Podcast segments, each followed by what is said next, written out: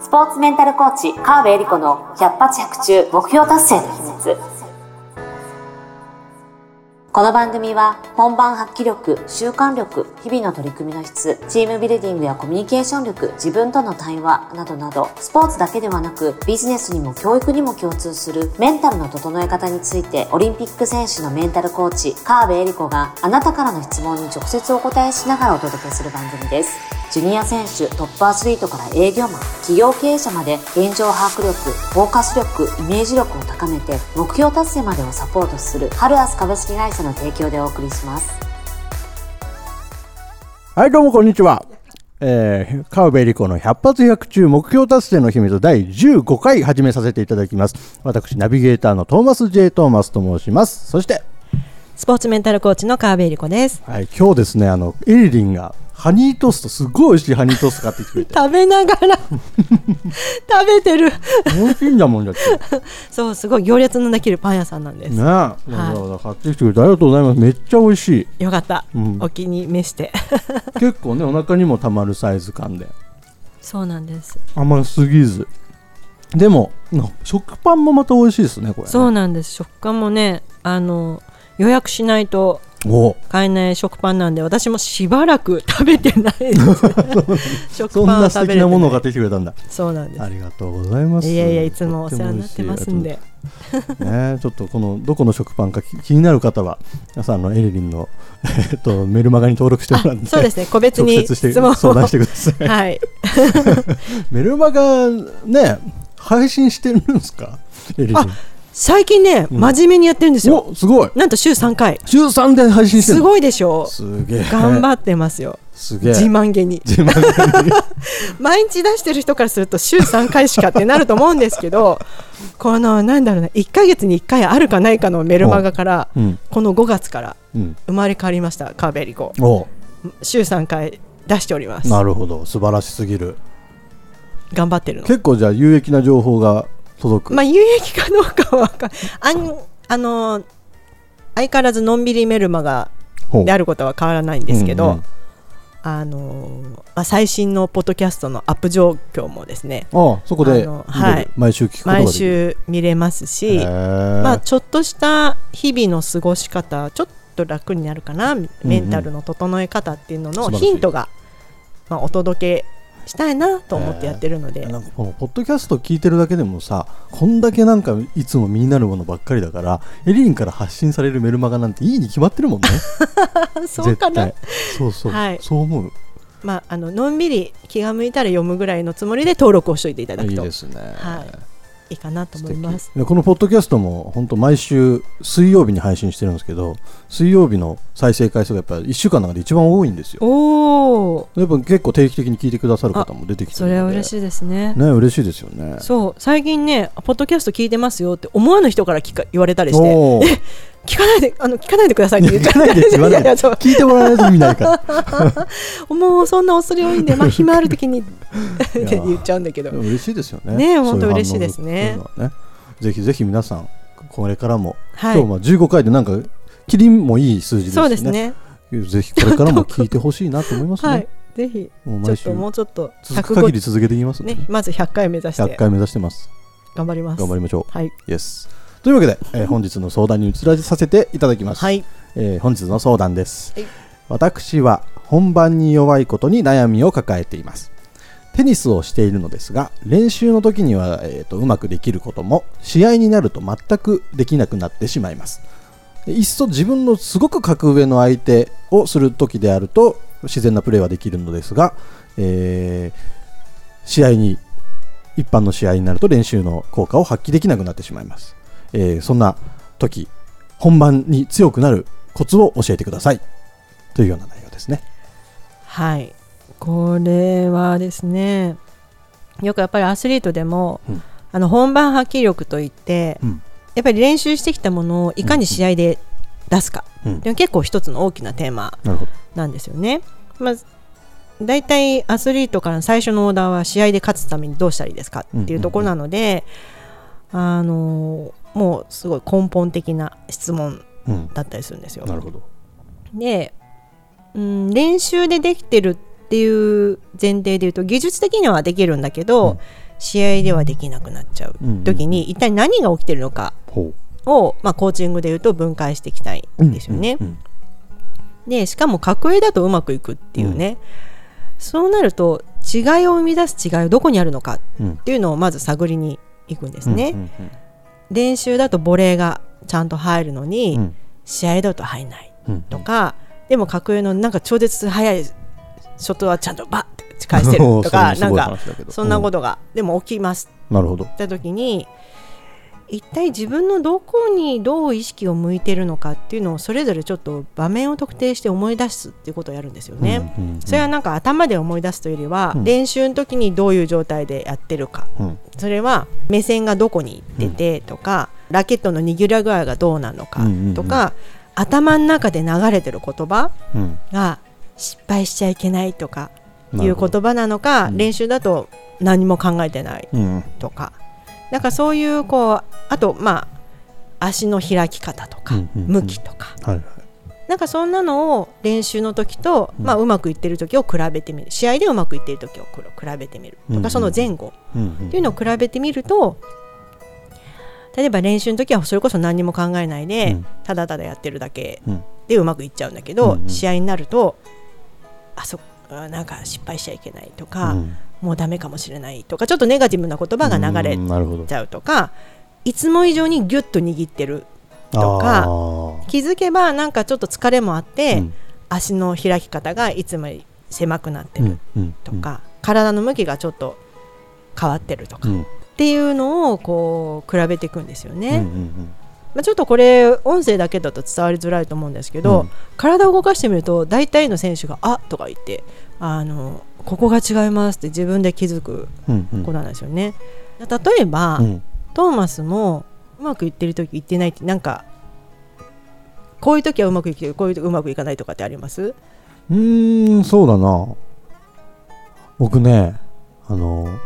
カラオケが苦手なんです。おカラオケが、うんうんうん、なんかね、うん、あの昔ねトーマスミュージシャンをやってたことがあって。そうだ。そうそうそうそう、うん、でなんかうまく歌わなきゃって思っちゃうんですよ。カラオケになると。カラオケになると。カラオケになると、うん、だから鼻歌で歌ってる分には自然に歌えるのに、うんうんうん、カラオケになると急に歌えなくなるみたいなことがあって、そうなんだ、あれ今カラオケじゃなくてその例えばミュージシャンの時は歌ってた。ミュージシャンの時は歌ってたでミュージシャンで歌ってた時とカラオケとで一番違うのはどこですかね？例えば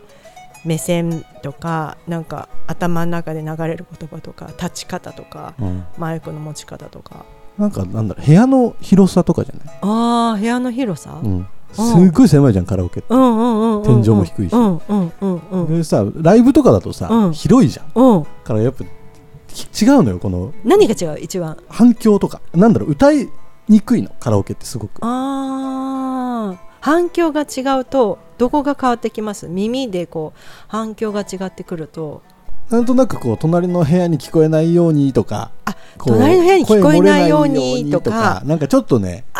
そういう意識は働くかもね。そうか。ミュージシャンで歌ってる時はどうだった？逆にもうもううん、もうどこまでも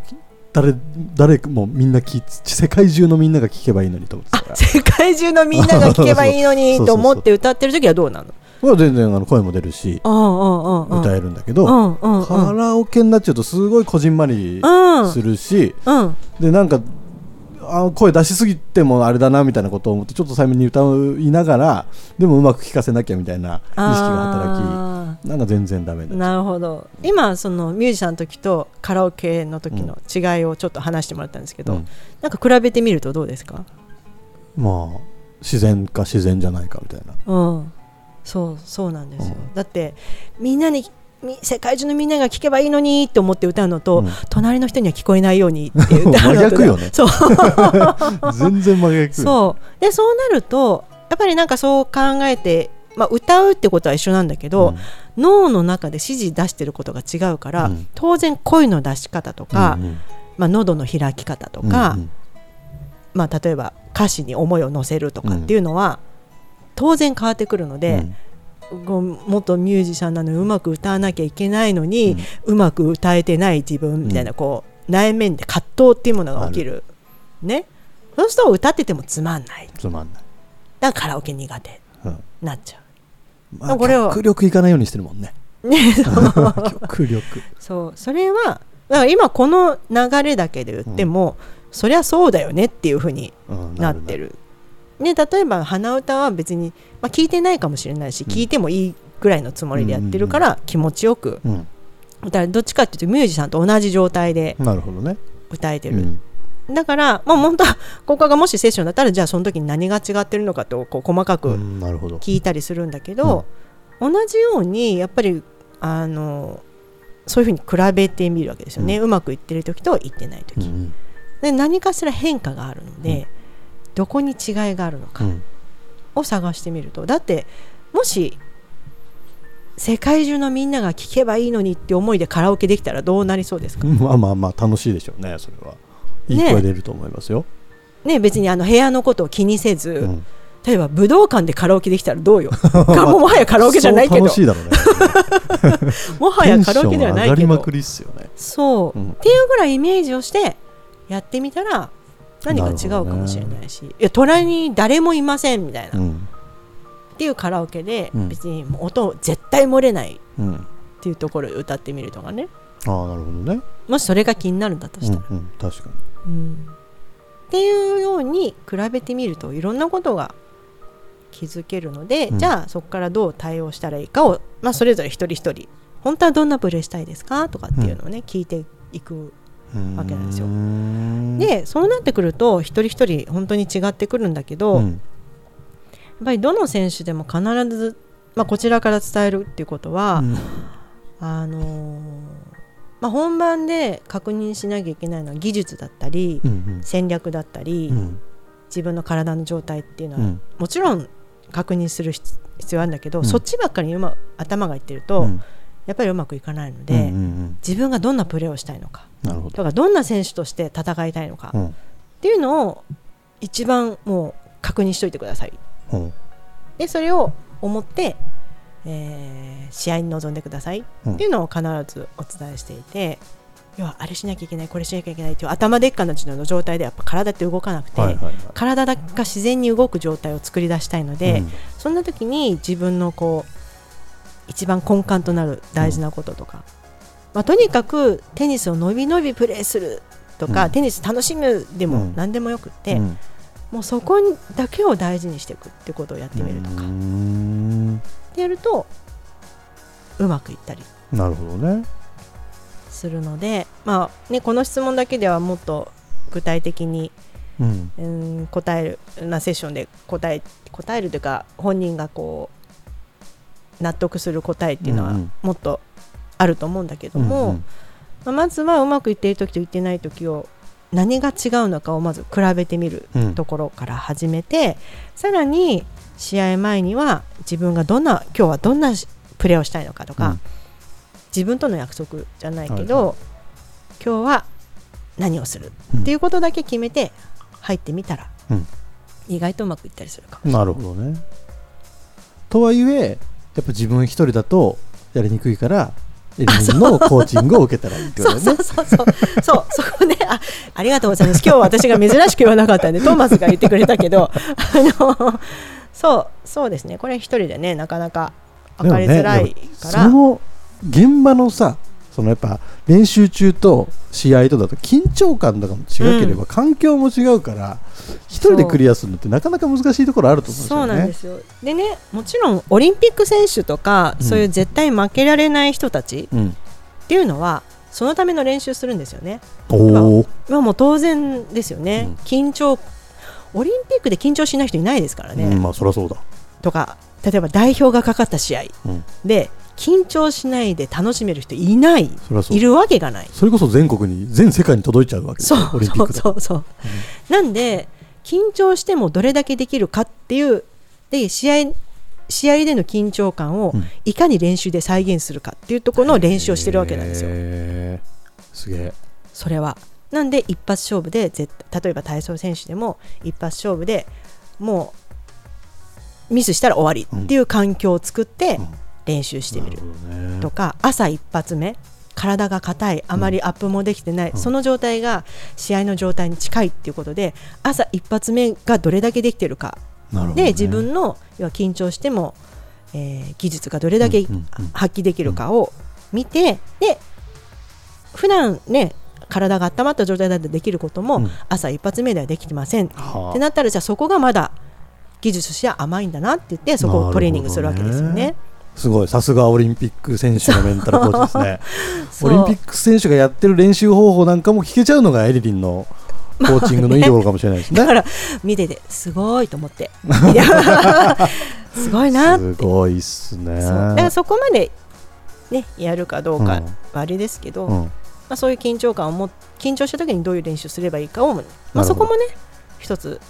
ポイントですよね練習の。ね素晴らしい。ぜひぜひそれチャレンジしていただいて、はい、試合で勝てるようになったらいいね。そうですね。うまくプレーしてください。自分らしくプレーができるようになったらきっともっともっとテニス楽しくなると思いますので、はい、ぜひチャレンジしてみてくださいというわけで、えー、第15回川辺理子の100発100中目標達成の秘密以上で終了となります川辺先生ありがとうございましたありがとうございました今週も最後までお聞きいただきありがとうございましたあなたの日々の活動に少しでもお役になれたなら幸いです来週の配信も楽しみにしていてくださいねこの番組は提供ハルアス株式会社プロデュース TMSK.jp ナレーション土井真由美がお送りいたしました。